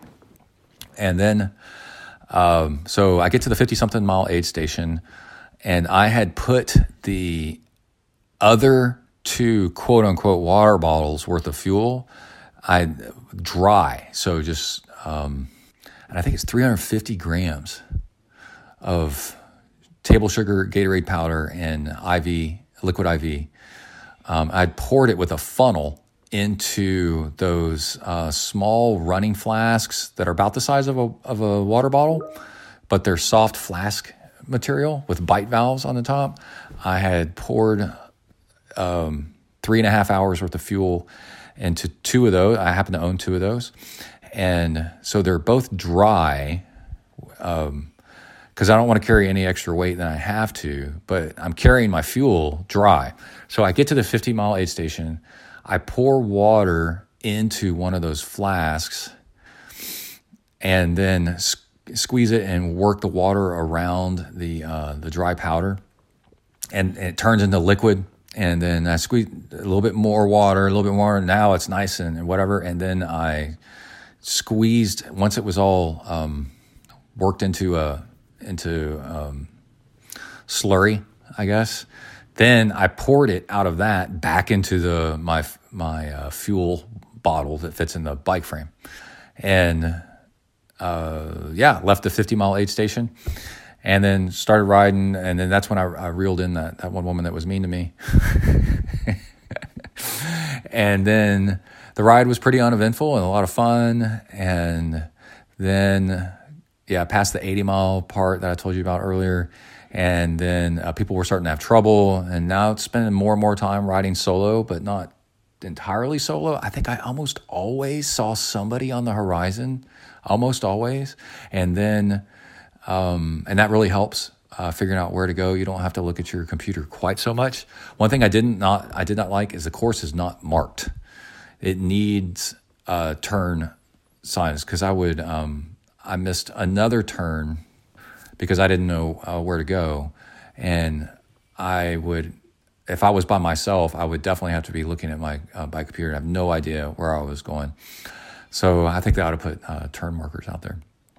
Um, so then I get to the 100 mile mark, same thing again. I'm now down to my last um, f- dry powdered fuel bag, and I add uh, water to that, squeeze it, work it around. Um, do that while I'm in the porta can, I don't know, or peeing or something. I don't know, it doesn't really matter. And then, um, and then squeeze that into a bottle. Turns out it worked really good. Uh, Kai's solution that I worked out with him was he did individual Ziploc bags, small, like snack size Ziploc bags, and put them in um, in a larger, you know, gallon size Ziploc bag. And then when he got to an aid station or whatever situation he was doing, he would bite off the corner. I taught him how to do this. Bite off the corner of the small Ziploc and then use that kind of like a funnel and pour that into his his his bottle and then add water to the bottle. And he likes doing that. Um, he doesn't like to do the concentrate thing. He likes to do the um, the appropriate uh, distribution of fluid per bottle, and that worked uh, really great for him. So that's another trick if you want to do that. I consider doing that myself. And then um, there was a turn at the the second gas station. Let's say it was at mile 120 or something like that, mile 130. I don't remember where it was at. Uh, there was a turn there, and I got confused and uh, went past the gas station because I couldn't tell because it's in this little intersection with some other little crossroads, a little a town. I think the town of Ferry, and I went past the gas station and then had to look at my computer and circle back a couple times and then get back on course and then go. Um, that would be another reason to. Uh, that's the other time I went off course. And but again, uh, you very very much for these things want to load the, the course into your bike computer and not be following other people or guessing because sometimes you get out there and there are no other people, and um, I think a lot of people know that. And then I noticed um, well, towards the beginning of the race, my heart rate alarm was going off a bunch because I was because uh, it's the beginning of the race and kind of excited and stuff, and a couple cups of coffee, so heart rate's a little bit high. And I turned off my heart alarm to save the battery because every time it alerts, it, I was just barely going over 130, and then it would um, every time it alerts though, you know, it's a beep and then flashing, the screen flashes, and that's eating up your battery. And I was just barely going over that, and um, so I figured I'd just turn that off and save the battery. And then I got to the aid station at about mile 140. And by then I was starting to get pretty worn out. In fact, I would say at mile 110, 112, uh, which was a mental marker for me because, you know, that's an Ironman bike ride, I was still feeling pretty good. And then after that, I started to kind of fade and be like, okay, this is, and plus you're going into a headwind now. And that's where aero bars, you're riding solo into a wind. Uh, aero bars are just amazing at that point. You just feel like you're just slipping through the wind instead of, you know, uh, you watch other people around you riding upright on the hoods or whatever and are trying to get aero. and you're just like, man, you should get some aero bars, but it's so much better. And then also, yeah, it takes the pressure off your hands and, and uh, off your triceps and stuff. So, then I get to the last aid station, uh, mile 140, and my heart rate's been running low, which means I'm low on energy. Um, I'd stopped peeing as much, but still needed to pee on occasion. And so that's good. That's a good sign of good hydration. And um, by then, I was craving something a little bit different. So I ate some Pringles because you got the potato starch you got the fat for uh, the grease for a little bit of fat, and then it's got some salt. So I had a handful of Pringles, and that went down really nice. And I felt like I got like the stomach kind of moving again, and gave me some more variation. And I could tell that was a nice pick me up. And then finally, um, the last, you know, 20, 15 to 20 miles, very much riding uh, solo and on rare occasion, like either passing somebody or somebody would pass me. And that's I think that's where the racing gets really exciting because then at that point you're really narrowed down to like your level of competition. And if if this is when you're going to, you know, try to beat somebody, this is the time. because you can actually do it because you're towards the end of the race. You're not really worried about blowing up anymore. And then also you're very much against somebody that's your own like level of, of ability. And then then, you know, trying to catch them and then like I would stop to pee and then the guy would pass me and then I'd try to reel him back in and then he would have a you know drop chain or something and then I would pass him back and there's there's about two or three people that I was kind of in a mix where we were um, uh, and also I'm a bigger guy and this one guy was a smaller guy so I would pass him on the downhills he'd pass me on the uphills. We never really talked eh, but it's fun. I mean this is like really getting into the racing. It's starting to get really late in the day sun's starting to uh, get lower on the horizon. You can tell it's getting to be evening. And then there's a video of me crossing the finish line, and uh, they did a really good job. I, I think they have a, a, I didn't notice, but they probably have like a, a chip reader um, far away. So when I came across the finish line, I got a full, you know, race announcement. And now we've got Brett Blankner coming across, and Kai was waiting for me at the finish line, and he um, he had finished the exact same distance. Uh, probably about two hours faster than I did. So this is really funny. We're, we're like, the idea that Kai needs to wait and go with me to make sure that he can finish the distance is now completely out the window. It's not a rational argument whatsoever anymore. Kai can definitely do on biking any distance that, that I do and finish ahead of me. No worries whatsoever. Um, we now it's worry about me instead. And yeah, so when I turned on my phone about halfway around mile 80, I think is when I waited. Um, a little while later, I got enough signal where uh, a couple text messages popped in, and Emily was following Kai and said Kai was in second place. She was so excited. And then I got a phone call of, How are you doing? Or maybe I called Emily. I don't know. And just let her know. I'm doing great. Um, I had about an, I said, I got about an hour left. I'm feeling fine. Like, I'm feeling great. I'm having a great time. This is so much fun. And then, um, she uh, so they knew when I was about to finish.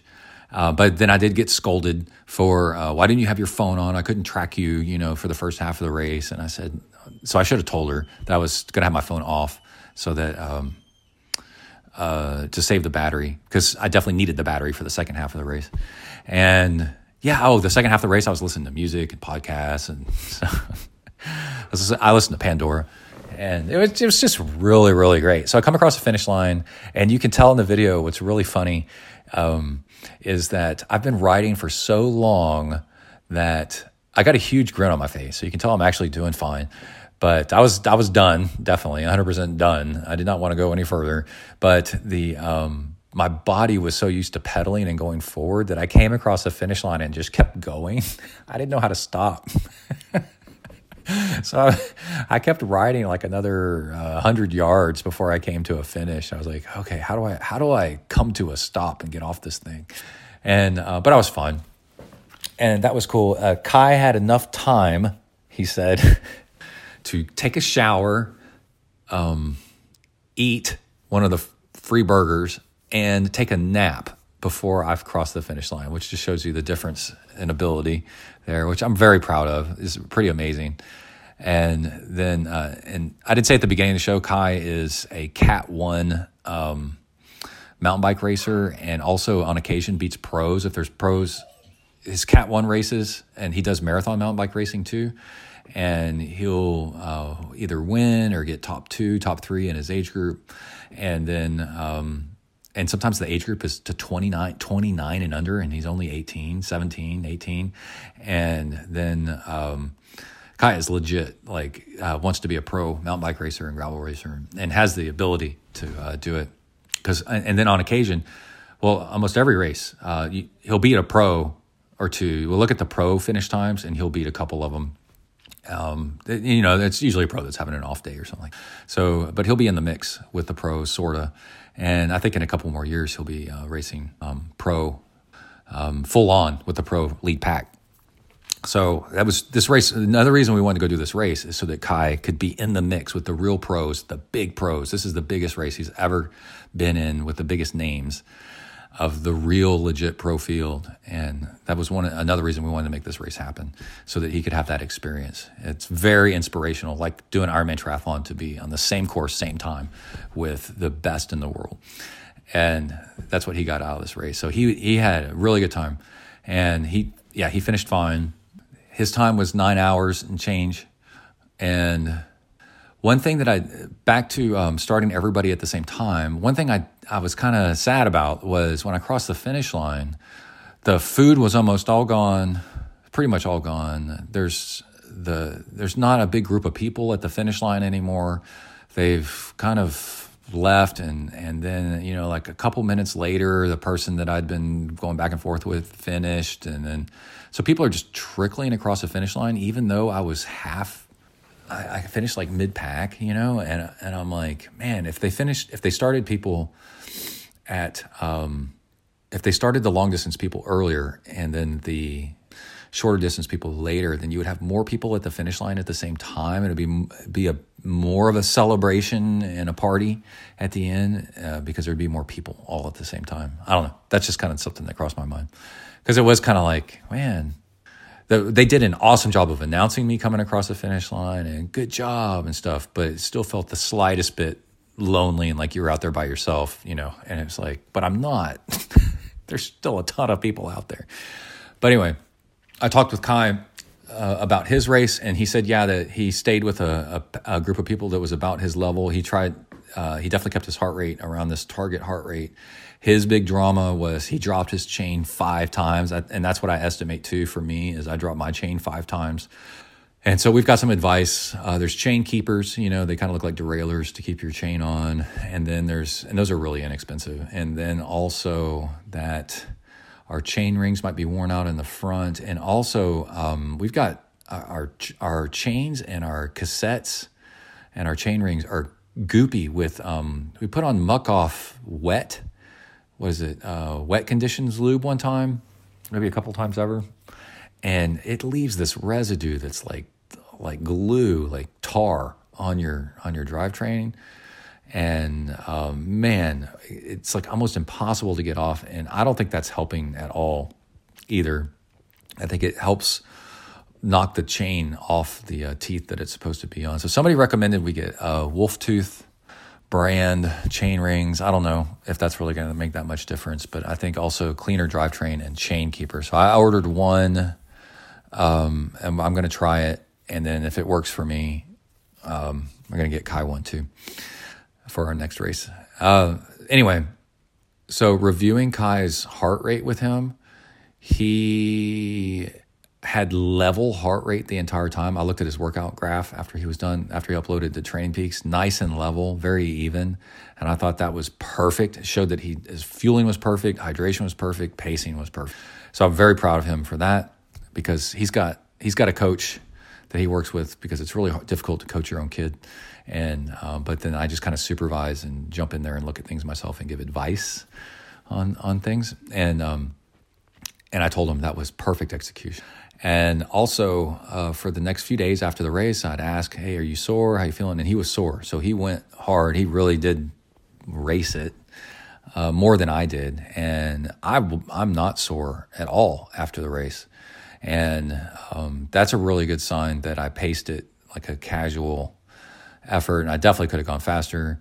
But also, as the responsible adult there, and also getting older, and also uh, there's this mindset of uh, that I've drilled into my head that I always have to run a marathon after a long bike ride.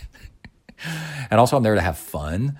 And I need to have my, like I said, as a responsible adult, if, if, if Kai got into trouble and had some medical condition or a crash, I need to not be stuck in a ditch with cramps so bad that I can't, you know, do whatever. So I need to uh, sacrifice my racing uh, quite a bit so that I'm just there riding sweeper and just enjoying the heck out of it, having a really good time. And but it is a really good indicator. I finished mid pack and um, I finished uh, uh, just fine, and it's just a testament to ZenTri training and um, what what we do here and how to train right after all these years. Got it really nailed down. So if you need some training, uh, let me know. I coach, so you can send an email to texafornia at gmail.com, T E X A F O R N I A, texafornia at gmail.com. Put coaching in the uh, subject or the, uh, the header or somewhere in the body. And I search my email on occasion for coaching requests and see what we can do for you. And you will be able to finish your big event with no trouble whatsoever and go to work again on Monday feeling fine, just like I did. Or you can be like Kai and finish second in his age group. He finished, yeah, second in the 19 and under, I think, age group, which is insane for a 157 mile uh, gravel bike ride. And he did it with all the tips and tricks that I taught him and uh, of like how to do the fueling, how to do the water. He's doing the, the fueling uh, that I'm doing as well, and the pacing and using the heart rate and power and training and stuff like that. So anyway, just could not be prouder of of him and um, and his results after training the ZenTri way. All right, so then I have some thoughts after the race about a, a few other things. One, it's the farthest I've ever ridden on a bike at one time, and I just cannot get over that. Um, and I know people ride a lot longer for many, many more days, you know, ride around the world, right across America and stuff. But the fact that I rode um, 11 and a half hours on mixed surface um, and felt great is just so cool. Um, there's some controversy about the finish in the winter. Adam Roberge, Roberge, I saw an article today that he's catching flack for um, using road racing tactics in a gravel in a gravel race. You know, it's where like you hold back and ride in a pack, and then towards the end, then you break off the front. And um, uh, the spirit of gravel is, you know, you're not you're just supposed to ride and and I don't I don't know I don't get it because this is my this is this is my thought. Okay, the level of ability you have to be to be able to ride at the front of one of these races in a pro pack like that anyway is insane. So even if they're kind of like drafting off of each other and using tactics and not sharing the load the entire time, you know, and all that, not riding off the front most of the time, the power that they're putting down to be able to do that is absolutely insane. If you look at the the the power graphs of these guys and girls, and even if somebody is quote unquote sandbagging it a little bit at the at the front, the fact that they're up there at all is unbelievable. Like the amount of work that they're having to do uh, just to stay up there, and that's just that's just bike racing. So I I don't I don't get it. I don't get it that um, somebody's uh, if somebody's drafting off of you the entire most of the way and won't take a push off the front, then you slow down until they freaking go. I mean, you draft off of them. It's it's your that's what bike racing is. so I don't I don't I don't really get it so much. Um, I get it that you can perceive that somebody's you know drafting off of you and not doing the workload, but also I think that uh, in that case you need to stand up and say, uh, "I'm not going off the front anymore until you do," and uh, stand up for yourself a little bit. Okay, and then uh, they crossed wheels at the front in the front pack, and Payson McElveen McElveen uh, crashed and got a concussion. And he's a local hero. I think he's from this part of Texas. Uh, I think he's actually from the College Station area, maybe, and um, a real inspiration to Kai. So it was really sad that Payson um, crashed and they sent a picture from the hospital. He's concussed. He said he didn't know where he was. He's all banged up, really bad um, broken this, lacerated that, I guess. Um, man, just looks really bad. But he's okay, uh, per se. Um, he was awake, and I don't think any major injuries that are career ending or anything like that. Um, and then the real controversy that I think ought to be addressed with gravel racing is there's a bit of a safety issue that these courses are out in the middle of nowhere, but they are out on open roads, public roads. And I think people forget that. There's definitely a high, nice safety factor in that these are gravel roads and that there's hardly any cars out there. But they do cross state highways, they cross uh, county roads that are paved, and they do not close down these roads. And in um, the past year, there's been a couple people killed in gravel races by traffic because they at race pace. Can you imagine uh, ride, driving your pickup truck across countryside and on a typical day, and then some of the world's best people come flying down uh, a gravel road, cross over the paved highway for a, a, couple miles, and then take another turn off into another gravel road again. Like the insanity and the speeds that they're going at.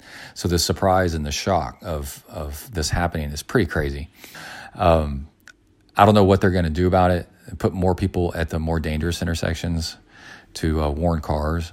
Um, I think one thing that makes gravel racing nice and cheap and accessible is that um, it's on open roads with uh, very few cars. So it's kind of a, it's just controversial. You know, what are we going to do about this?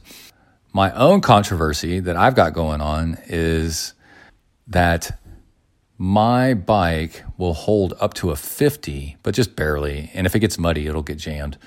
That was one of my concerns, but it'll hold a 48 by 700 in the front, but it'll only hold a 42 by 700 in the rear. And I think most people's bikes are are like that. You forget that the front fork will actually hold much wider than the uh, rear. And so I ride a 48 in the rear um, and I ride these big fat tires because at my weight, I'll sink into sand if I ride you know, narrower tires than this. And um, but in the back, I ride a 650B. so I've got a mullet bike setup. Mullet, as in downhill mountain biking mullet, where the rear wheel is slightly smaller than the front wheel. And you can't notice it unless you're looking for it. I post a ton of pictures on Instagram. I never mention it, and I know the mechanic, one of our mechanics at the local bike shop, it absolutely drives him crazy that I'm riding a 700 in the front and 650 in the back. Um, but that's what it takes to get a nice plump tire, which gives you nice suspension and helps with control and ride quality out there. And I've never had a problem with it. Nobody nobody notices unless I point it out to them. So if you want to do that, if you can't get as big a tire as you want in the back on a 700, uh, throw a 650 on there and um, plump up the tire as wide as you can go, and you'll find that it makes almost no difference. I can tell that it turns on its butt uh, faster in technical stuff because of the smaller rear wheel. Otherwise, it's um, the the benefits of being able to put a fatter tire on the back far outweighs any downside that I can even think of. Um, there's there's a ton of upsides to that. And so that's one controversial thing about me. And then another thing that I do is the coming from a triathlon background, it drives me nuts that gravel bikes have these like completely uh, aerodynamic disaster forks on the front of them. They're almost round tube. They're so bad, and it it just drives me absolutely nuts that that they're like this. And it's like, well, it's a gravel bike, you know. The gravel bikes need to be the ugliest color possible and they need to have completely un unaerodynamic forks on the front of it. so what I did one time years ago was on my other my older gravel bike is I put uh, using black gorilla tape, which looks like carbon fiber anyway. Um, I put uh, a, I put some strips of the carbon fiber uh, or of the gorilla tape on the fork on the trailing edge of the fork to make it um, more aerodynamic, to give it a trailing edge. Uh, Lance Armstrong's team used to do this with exposed cables and stuff, exposed cable housing. Just putting a trailing edge on a cylinder um, reduces the drag tenfold or something like that. It's it's a dramatic improvement. So I would say, um, and then the other thing is, um, it turns the front fork and you can look at it on Instagram, you'll notice it. It turns the front fork into an aero fork. Um, it's not the best aero fork, but it's something. And then also, there's something I learned backpacking and also uh, bike packing with another friend is you want to have some duct tape with you. Duct tape is hugely useful. And the thing is, is don't you don't pack like a roll of duct tape. That's very like one of the most difficult things to pack. It's kind of ridiculous. But what you do instead is you wrap the duct tape around something. So if you're backpacking, you wrap the duct tape around your walking stick. And then your walking stick acts as the roll of duct tape. And you know, like several feet of duct tape around that. And then if you're bike packing and you have like a frame pump or like a bigger pump, um, you can wrap the duct tape around the pump. I'm trying to think of something else cylindrical that you would wrap it around. But um, and I have used duct tape out there to patch a tire that had blown through on the side, and I've used it to hold a um, shoe together where the sole of the shoe came off. So I duct taped the uh, shoe back together. So the front fork of my bike acts as a duct tape holder. And the thing with aerodynamic stuff is if your aerodynamic trick to make your bike faster actually serves as a utility as well, well then it's not a um, then it's not it's not cheating, right? So you can't put a fairing on your bike, but if your water bottle happens to be flattened and it holds water, well then that's fine, right? Your frame bag, if you if you use a frame bag, it actually makes your bike faster because it fills in the gap in your frame. So, but it's not considered if you just put a piece of frame bag material in there and had nothing in it just for aerodynamics, well, that would be cheating. But the fact that it's a bag and you put, store stuff in it, well, all of a sudden it's, um, it's fine um, because it's actually serving a utility. Well, I put strips of duct tape on my fork so that I have duct tape in case I need it. and it serves to make my bike faster as well by um, turning that round front fork shape into a uh, flattened, more aerodynamic uh, fork shape with a trailing edge on it. And uh, yeah, so that's controversial. That'll be um, people just can't believe it, think it's some sort of scandal. I think it's kind of funny. Um, I've ridden with some people. Uh, one time, this one guy I was riding with said, "Why do you, what's wrong with your fork? Is it broken or something?" I go, "No, I just have duct tape on it because I need duct tape." And also it makes my fork more aero. And this is a guy that does not come from uh, mountain bike or from uh, triathlon or TT bike uh, background, and he's like, "That makes that doesn't make your bike any faster." And I go, "Oh yeah, it does, dude." And he's like, "Well, I don't get it. Why would?" I'm the kind of per people always say this. They go, "I'm the kind of person that I just like to ride the course, and um, and I ride and with the bike I got and whatever." And I turned and looked at him and I said, "Dude." You're on a $7,000 aero shaped bike. he really was. And I said, So you've you just bought your aerodynamics built into your bike. It had all this aero, you know, uh, shaping into the carbon and all that stuff. And and I said, why do you why do you get to have all that aero and then I don't? Just because you bought it and your bike happens to have it on there. I said, that's and he's like, well, I just like to, I just finish however long it takes. And I said, yeah, but the other mindset is, is I can go out and cover more ground with the same amount of effort and I get to see more scenery. Why, why, why go slower if, if for no reason? You know what I mean? So it's not that I'm trying to be faster. I'm trying to, I want to see more stuff. I want to cover more ground and see more scenery and see more animals and have more adventure. Um, if I cover, uh, let's say 10, 10 more miles in the same training ride because my bike's more aero or because I ride with a, you're wearing a, and he was also wearing like a body fitting, you know, uh, uh, jersey, right? And a more aero helmet than mine. And I'm like, dude, you're wearing all this aero stuff, dude. Don't criticize me.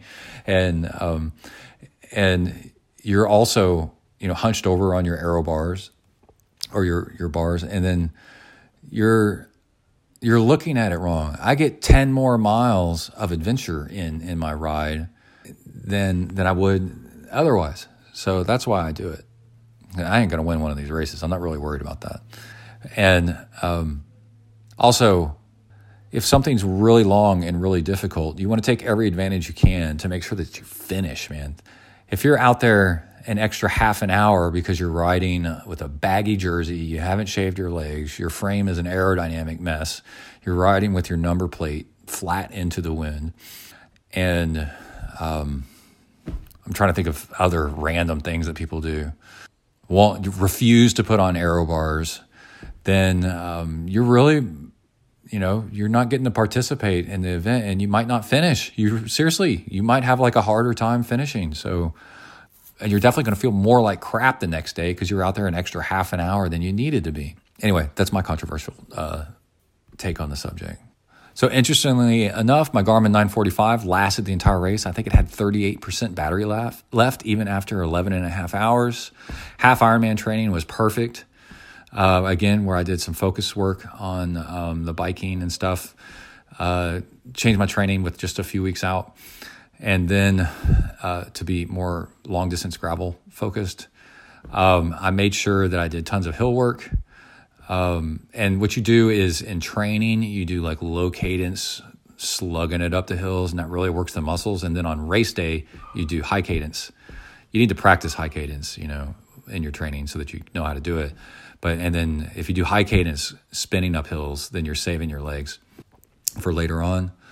Uh, so yeah, hard hills, low cadence in training, and then in races you actually spin because you're going to need it. And then a uh, question like, um, there's you definitely want tire liners in uh, mountain bike racing and gravel. It's kind of questionable. And then in this race, I would say you don't really need them because the risk of getting a flat is kind of low um, because the surface is so good. Um, but if you do have a tire liner, and if I had carbon wheels, I have aluminum wheels. If I had carbon wheels, I would have tire liners in because you can ride on them a little bit further and not damage your rims, and also protect your rims from a from a hard hit. Uh, aluminum rims, I don't really worry about it so much. Um, yeah, me drop the biggest frustration was drop dropping the chain like five times. So I'm gonna get a chain uh, guard, whatever that's called, uh, uh, dropper keeper. And then um, another question uh, that I got from Emily and others was like, were you going to ride with rear radar and blinky lights and stuff on your bike? And before the race, I was like, nah, I don't need it. There's going to be plenty of people out there. And after the race, I actually might consider uh, doing that because you're strung out and you're there's a lot of division between you and the um, the next rider, and uh, so the and and you are on occasion on a on a state highway, real small, but you know, cars going high speed and no shoulder, and um, a blinky light would be a nice safety factor, and the extra weight might actually be worth it. Um, another guy and I uh, were riding, and a and a truck went by, a pickup truck, and was gunned his engine and yelled something, you know. But that was the only one time in the entire race. Then, uh, if you have uh, an RV or something like that, would you take it to this race? Definitely. The upside of RVs is that if you have a dog, um, it, then you don't have to have uh, you know you don't have to leave it in a hotel or something like that. And it's like having a little hotel room like right there with you. It was really cool. And then it's you're right there and it's better than being in a tent. and yeah, and then you're also socializing with everybody in the finish. So this is the end of my Gravel Locos review. Would I do it next year? A hundred percent. I am so excited about doing it again next year. I many times on the way home said this is calling it because Emily couldn't go with us. Calling her on the phone and talking with her, I found myself saying, like, this is the Central Texas version of Unbound for real. It is amazing. And if you do the long one, it takes as much time as doing an Ironman. It's relatively cheap, 185 bucks. And the scenery is just out of this world. The people are great. It's a real adventure. Oh, the last whatever miles, yeah, you literally uh, there's a river, a low water crossing, right, where the river's on purpose running over a concrete slab, um, and it was ankle deep. Um, but you can't really tell how deep it is and when you start. And it's not smart to ride your bike through water um, if it goes up over the pedals because then you get water ingressing into the ball bearings of your pedals, especially if it's at the height of your bottom bracket. That would be uh, really not smart because um, then water will get into, into that. So, and also again, it's smart to um, get off your bike and walk every once in a while to kind of like spread the spread the load a little bit and give your muscles a break. And um, so, shouldering the bike and walking across the creek was really cool because I, the water um, going through your shoes and everything just felt nice. You know, nice cold water at the uh, the end of a hot day, and yeah, I just felt like this is our this is Texas's Unbound, man. It's it's not crazy remote. It's actually kind of easy to get to. Um, the weather is it's just the right time of year um, where you know it could get really hot, but um, and then if if you find yourself in over your head, you can cut the course and finish sooner. And just yeah, like I was just just completely blown away. Uh, the the scenery, the the rolling hills, the green hills, um, just everything about it was like Unbound's like really hard to get into, and um, why? I'm, and I'm not trying to talk negative about Unbound because I know Unbound is like is amazing, and it's uh, the re- it's one of the reasons that gravel is such a big thing in America, and th- don't ever want to talk badly about it. But but with all that said, but the flint rocks, you're basically riding on arrowheads out there, right? And the terrain is just kind of this rolling blah. And of course, if it rains, it can get muddy and turn into gunk. Um, you're getting rid of all those problems by doing this race, by doing Gravel Locos. The terrain is it's champagne gravel. It's um, uh, really scenic and um, well stocked, well aged station, and a ton of people. It's really great. So that's my review of Gravel Locos. Let's take a break for a second, and I'll come back and wrap up the show. All right, that is definitely the end of the episode. And going through all the audio and making sure I clipped out all the uhs and does, there was just two more things that I wanted to mention. One was at the very end here, I mentioned why you would want to do this race instead of Unbound, for example. And the reason I forgot to mention is that if it rains, if it's been raining, the course does not turn into mud. It just turns into wet grit, but you will not be stuck in mud holes uh, trying to push your bike uh, and with your wheels stuck into the frame with peanut butter mud. That would be really, really a lame way to spend 150 miles of of your weekend doing that. And then also the very last thing is I never finished the skunk story. I came across the finish line and uh, Kai said, "How'd you do? Did you you're doing all right and everything?" And I said, "Yeah." And I said, "Oh my gosh, man." Uh, I went over and grabbed a uh, one of the last burgers that was left, and, and sat down at a picnic table, grabbed a beer, and then I started telling him, you know, how my day went. And I said, and I almost got sprayed by a skunk. I just barely missed it. And he said, "No, you got sprayed." I was like, "What?" And he said, I can smell it. I go, You can smell it? I can't smell it. And he said, Yeah, that's because you've been around it for the whole ride, but I can I can definitely smell it on you. And I said, Is it bad? And he said, No, it's not terrible, but it's definitely there. And so I didn't think much about it and then went back to the RV, rode, rode our bikes uh, you know, the 100 yards down to the RV, which is such a cool thing that you can do races like this and have an RV there. And uh, started cleaning up. And then Kai said, Get out of your kit. You smell like a skunk. And I said, No, I don't really. And he said, No, you still do. And so the next day we had our kits separated actually kai did not want me to put my kit with his because he didn't want my kit to make his kit smell bad because of the skunk. And I said, no, it's not, it's not that bad. And he said, no, it is that bad. You just can't tell anymore because you've been around it. And I, you know, it was easy to do. I just put it had different plastic grocery sacks. So I just put mine in one grocery sack. And then we had a lot of fun with uh, when we got home, which was a nice, easy drive, a three hour drive.